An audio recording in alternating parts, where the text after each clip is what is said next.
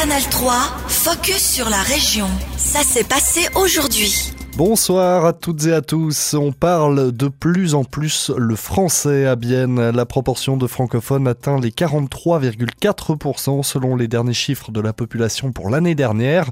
Une tendance à la hausse observable depuis déjà de longues années. Difficile toutefois d'interpréter ce phénomène. Selon les statistiques, les Alémaniques quitteraient plus facilement la ville pour s'installer à la campagne dans d'autres communes du Céland. Autre piste d'explication, la population migraine choisirait le français comme langue officielle plutôt que l'allemand. Quoi qu'il en soit, les francophones se rapprochent de l'équilibre linguistique à Bienne.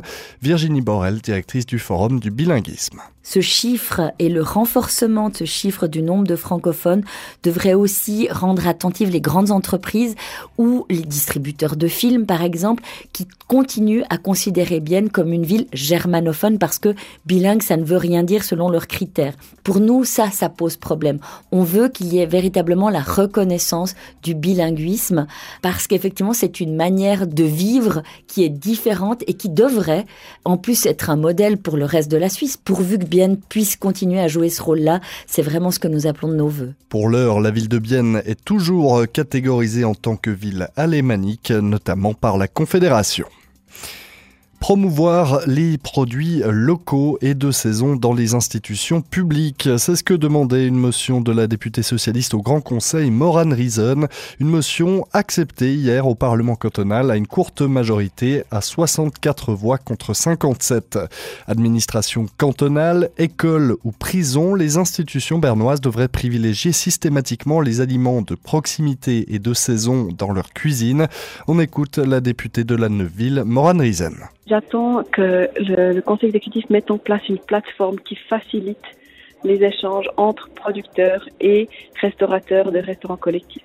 C'est vraiment mettre en place une infrastructure parce que la logistique derrière, elle est pas simple et ça doit être plus facile pour les restaurateurs d'avoir accès aux produits régionaux c'est justement le, fait de favoriser ben, des circuits courts en essayant de manger local et en ne faisant pas inutilement voyager euh, des produits qui seraient produits juste à côté, de manger sainement, de manger dans la région, de réduire euh, notre empreinte carbone liée à l'alimentation. À noter que le Conseil exécutif s'opposait à cette motion, le gouvernement bernois soulignait notamment qu'il ne dispose pas des ressources financières suffisantes pour la mettre en œuvre.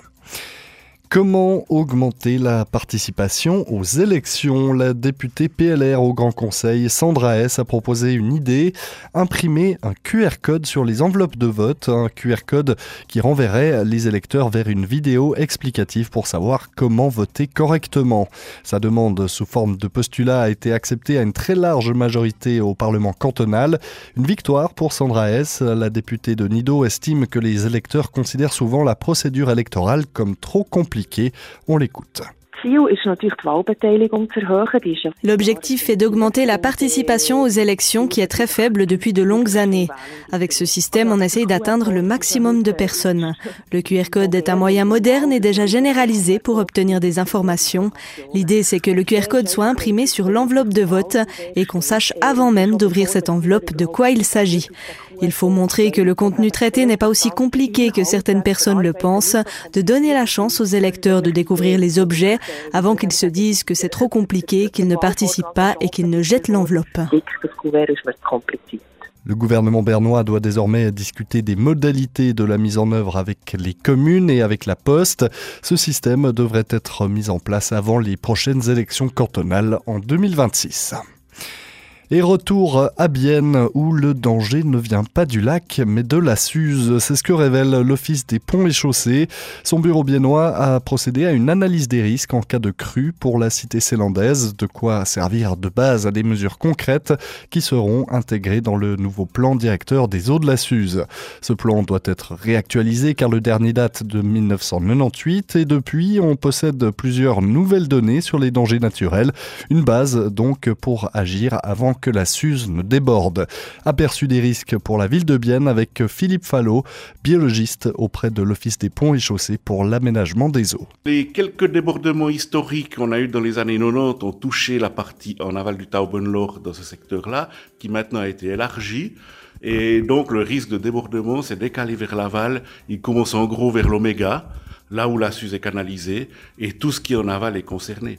Donc ça représente tout le, centre, euh, place centrale, euh, et même en direction de la gare, jusqu'à la côte de la gare. C'est un secteur très vaste en termes économiques, en termes de, de biens, mais aussi de personnes. On a des magasins souterrains, des parkings souterrains, donc on a vraiment des risques humains aussi. Suivant l'importance de la crue, les dégâts pourraient s'élever à plus de 800 millions de francs.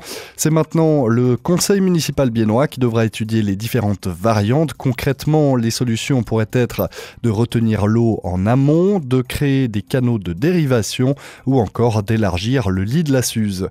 Mais avant que Bienne ne puisse être vraiment protégée, beaucoup d'eau coulera sous les ponts. Philippe Fallot. Les décisions vont être prises cette année au niveau bien, c'est ce qu'on espère. Le plan directeur sera approuvé dans les deux ou trois ans à venir. Mais après toute la mise en œuvre, on le sait avec des grands projets, que ce soit de route ou autre, et on est dans cet ordre de grandeur. Euh, il faut compter une décennie pour mettre en œuvre ça, si tout va bien. Un autre projet est prévu dans le nouveau plan directeur des eaux de la Suze. Le village de Villeray doit lui aussi être mieux protégé contre les crues. Les autorités communales ont déjà pris connaissance des propositions de l'Office des ponts et chaussées et la planification des travaux devrait démarrer cette année encore. Et on termine ces informations avec un sentier didactique entre Péry et La Heute pour découvrir la biodiversité. Mis sur pied par ProNatura et la bourgeoisie de Péry, ce parcours verra le jour à la fin de l'été. Dix postes au total à travers la nature avec des panneaux didactiques pour apprécier la valeur de la faune et de la flore régionale. Joanne Franière-Jospin, biologiste et membre du comité de ProNatura Jura-Bernois. Ce qui est mis particulièrement en avant, c'est la biodiversité. C'est vraiment un endroit qui est très riche. Il y a un ruisseau, bah, il y a la forêt, il y a la lisière, il y a un magnifique chêne à l'entrée de la forêt. Euh, il y a un mur en pierre sèche en sortie de forêt en direction de la Heute. Et, chacun de ces points est, est, vraiment riche en biodiversité. C'est un endroit qui est peu touché, bien entretenu. Et c'est vraiment très très intéressant. Quand on se promène dans un endroit pareil, on se rend pas toujours compte de la richesse du lieu.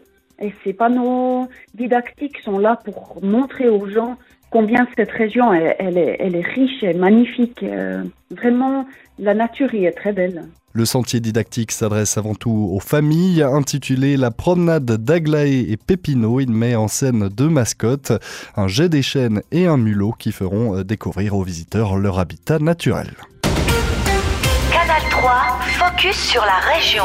Aussi disponible en podcast sur Spotify et Apple Podcast.